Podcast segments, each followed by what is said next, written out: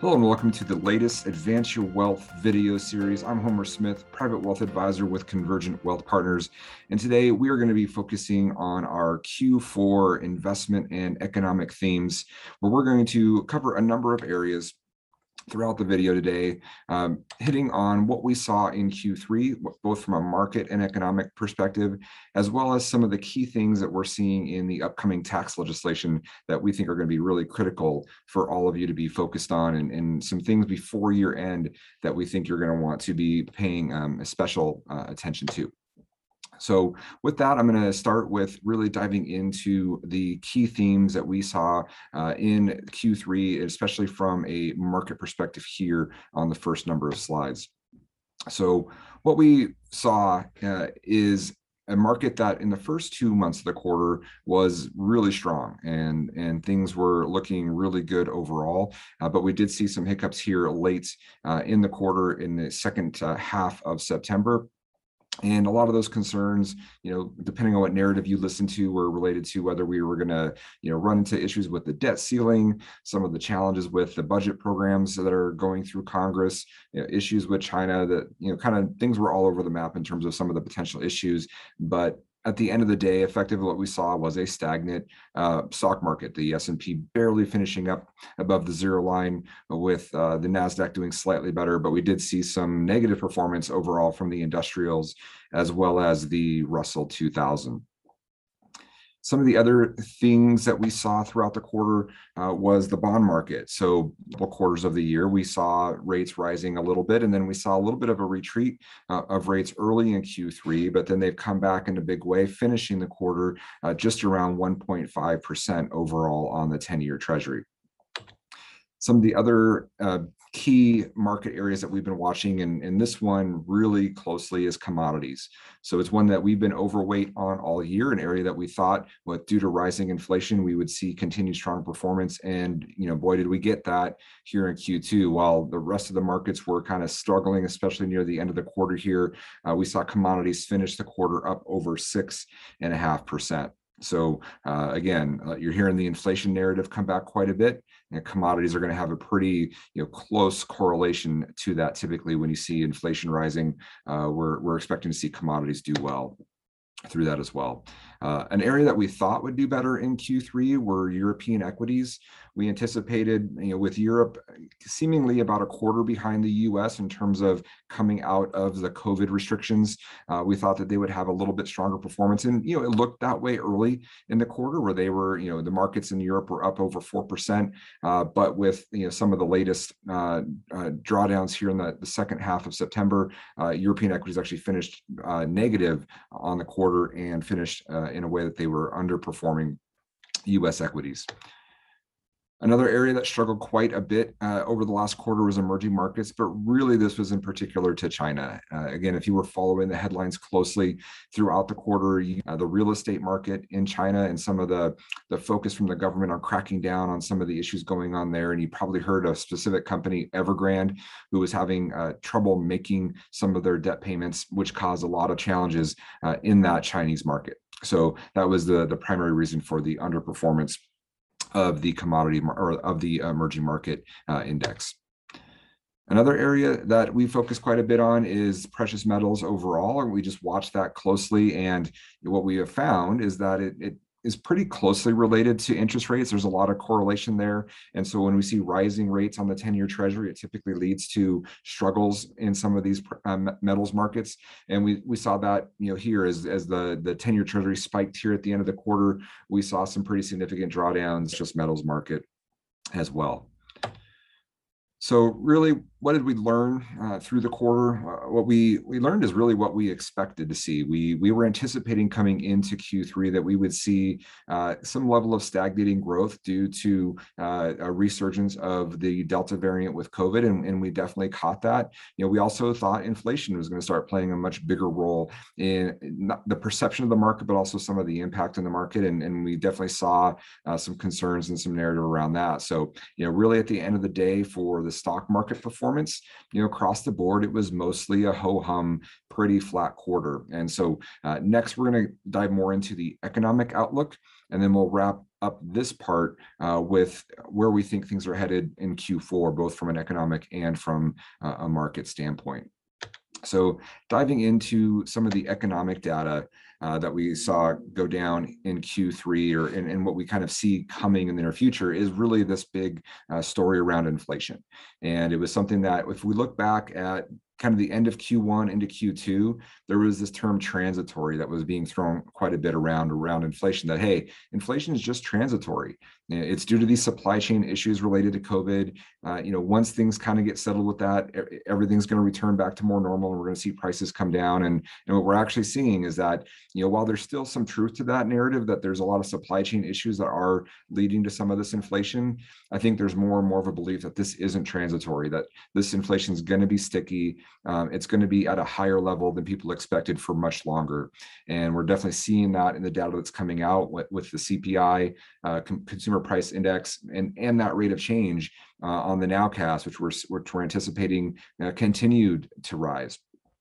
We did see some slowdown on the economic activity in Q3, though, with the rise of the Delta variant. And so it really slowed the momentum we were seeing in the first half of the year. So we, we did see slowdowns uh, in service activity, in consumer confidence, and in some level of, of the uh, service sector employment. And so again, uh, we, we expected a quad three in Q2, which is slowing GDP, rising inflation, and that's definitely what we got in the quarter. Some of the other key things that we saw happen through the quarter is, you know, continued uh, improvement overall, or at least flattening out on the unemployment rate. So it's still hanging out around 5%. So, you know, severely below where we were uh, at the height of the COVID crisis, but also still above, well above where we were prior to that. Uh, and we did see the Q2 release of GDP, which was extremely strong, over 12% growth year over year in GDP for Q2. However, that was the Q2 number that's released in Q3. And so we anticipate when that number is released in Q4 for Q3, we'll actually see a pretty significant slowdown in GDP in terms of rate of change quarter over quarter. So uh, be taking, keeping a close eye on that here in the coming weeks. Some of the other data points, you know, uh, again, back to the, the Delta variant, uh, we're finally starting to see some peak numbers, or at least what we believe are likely peak numbers in COVID uh, for the Delta variant, which should be positive news for the, the economy opening back up again here in Q4 and, and likely uh, some positive momentum for GDP uh, we also don't think that inflation is slowing down anytime soon for a number of reasons. Uh, there's uh, wage pressure is starting to leak into the picture. We're seeing rising income we're also seeing uh, a lot of the issues that people are experiencing. These supply constraints are have led to a, a, severe drop in inventories overall, whether it's manufacturing, retail, and in order to um, get those inventories back up, that's going to lead to uh, positive momentum from a GDP GDP standpoint. So looking you know, directly into some of the forecasts from our research partners on, on where things are headed, uh, again, we had over 12% uh, GDP year over year in Q2. Uh, we anticipate we're going to see that number come in closer to you know just under 6% uh, here in Q3. And then we're going to see it you know, uh, steady in that same area, 5.8, 6% uh, in Q4. So we anticipate again a little bit of a, a, a flattening out and then a little bit of a re-acceleration in GDP.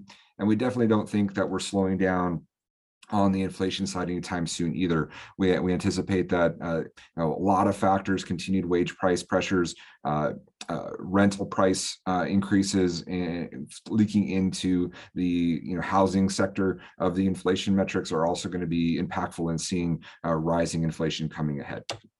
Some of the other things we're keeping a close eye on, we mentioned inventories already. Uh, one area that you can see that almost more than any other is in car inventories. They're at near record lows.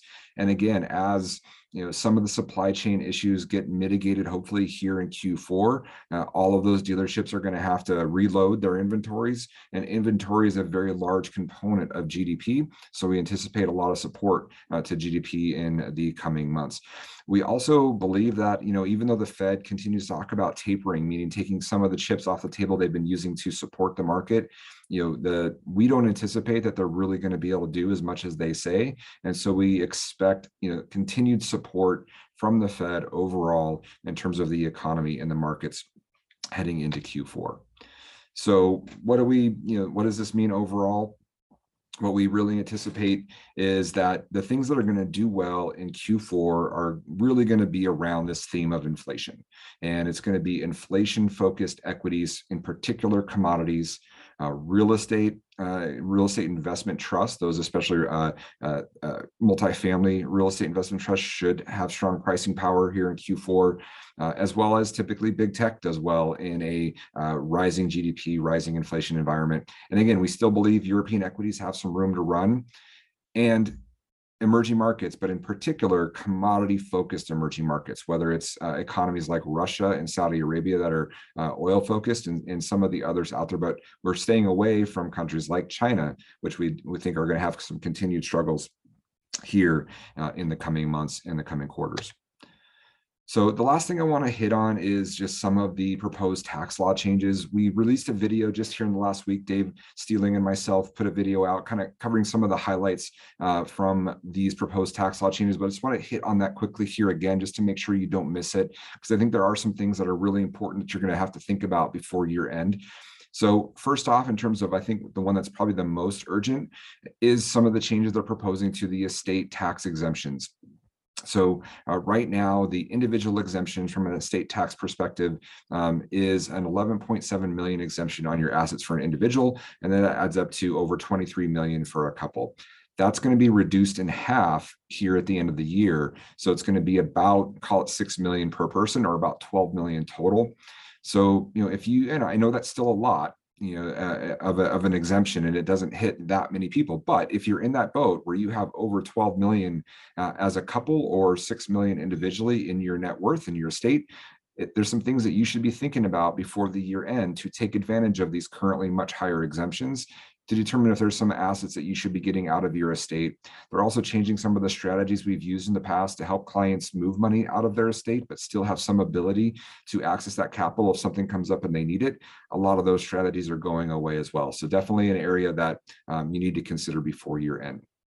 Some of the other key changes are simply an increase in the highest rate uh, for income taxes, moving up from 37% up to 39.6%.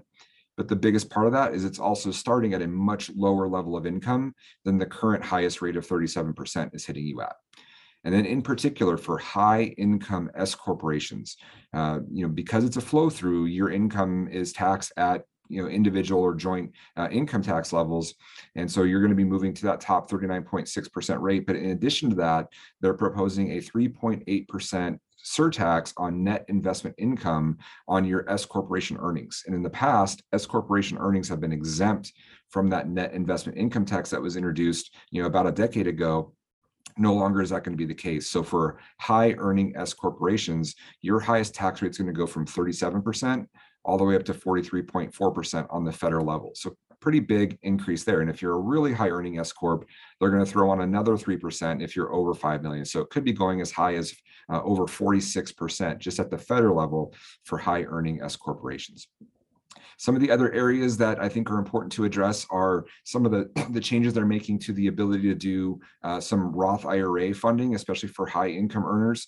In the past, we've used strategies like the backdoor Roth IRA or the mega backdoor Roth IRA, where you're able to make after tax contributions to your traditional IRA or your 401k and then convert those dollars to, to Roth IRAs. Uh, the, the, under these new tax laws uh, propo uh, proposal, they're, they're proposing to take away that ability to convert after tax dollars uh, uh, from 401k plans and from uh, traditional IRAs. So if you have been using that strategy, uh, you need to get those IRAs funded and converted before the end of the year. So there's a lot more uh, involved in these proposals. And as of now, they are just proposals. Uh, we've heard from the AICPA that the, the goal is to pass this legislation by the end of October or by early November. So it is something that's coming but um, you know but at this point again we don't know for sure what is going to be in the final parts of the bill. It doesn't mean that you shouldn't be doing some preparation for what might be in there. So um, hopefully uh, you found some value in some of those ideas that we gave you here before the end of the year. So with that you know uh, this is kind of the end of, of the the q4 themes. I hope you uh, got some value out of the presentation today and some ideas on things that you need to be thinking about with your portfolio and around tax planning here before year end. If you have any questions we'd love to be able able to uh, talk through anything in your individual situation here, please shoot me an email if you've got questions at homer at konvergentwealth.com. With that, uh, we hope you have a, a wonderful day and we'll look forward to talking with you soon. All opinions expressed by Homer Smith are solely Smith's opinions and do not reflect the opinions of Integrated Wealth Concepts LLC, Integrated, or its parent company or affiliates, and may have been previously disseminated by Smith on television, radio, internet, or another medium. You should not treat any opinion expressed by Smith as a specific inducement to make particular investment or follow a particular strategy, but only as an expression of his opinion. Smith's opinions are based on information he considers reliable, but neither integrated nor its affiliates and or subsidiaries warrant its completeness or accuracy, and it should not be relied upon as such. Smith, integrated, its affiliates, and or subsidiaries are not under any obligation to update or correct any information provided. Smith's statements and opinions are subject to change without notice. Past performance is not indicative of future results. Neither Smith nor Integrated guarantees any specific outcome or profit. You should be aware of the real risk of loss in following any strategy or investment discussed by Smith or anyone else. Strategies or investments discussed may fluctuate in price or value. Investors may get back less than invested. Investments or strategies mentioned on this website or in the show may not be suitable for you. This material does not take into account your particular investment objectives, financial situation, or needs, and is not intended as recommendations appropriate for you. You must make an independent decision regarding investments or strategies mentioned by Smith. Before acting on information you hear, you should consider whether it is suitable for your particular circumstances and strongly consider seeking advice from your own financial or investment advisor. Investment advice offered through Integrated Financial Partners, a registered investment advisor. Integrated Financial Partners provides investment advisory services through several doing business as names. The information in this material is for general information only and is not intended to provide specific advice or recommendations for any individual. Integrated Financial Partners does not provide legal, tax, mortgage advice, or services. Please consult your legal tax advisor regarding your specific situation.